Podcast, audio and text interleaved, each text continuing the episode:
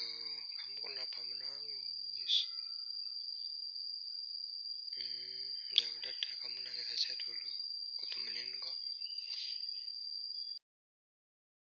Malam itu, kata selamat malam.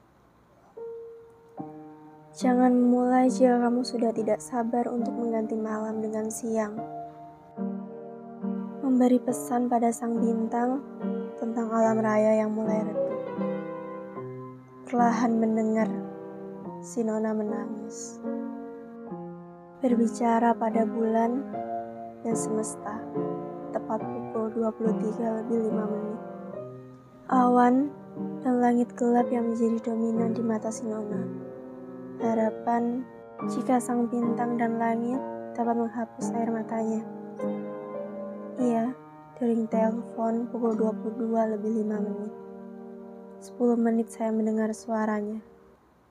Kata dia, yang menjadi dominan yang selalu saya ingat. Menangis saja, saya akan menunggu kamu sampai kamu tenang. Suara berat yang tadinya tidak terlalu diharapkan menjadi pengurai tangis di malam itu.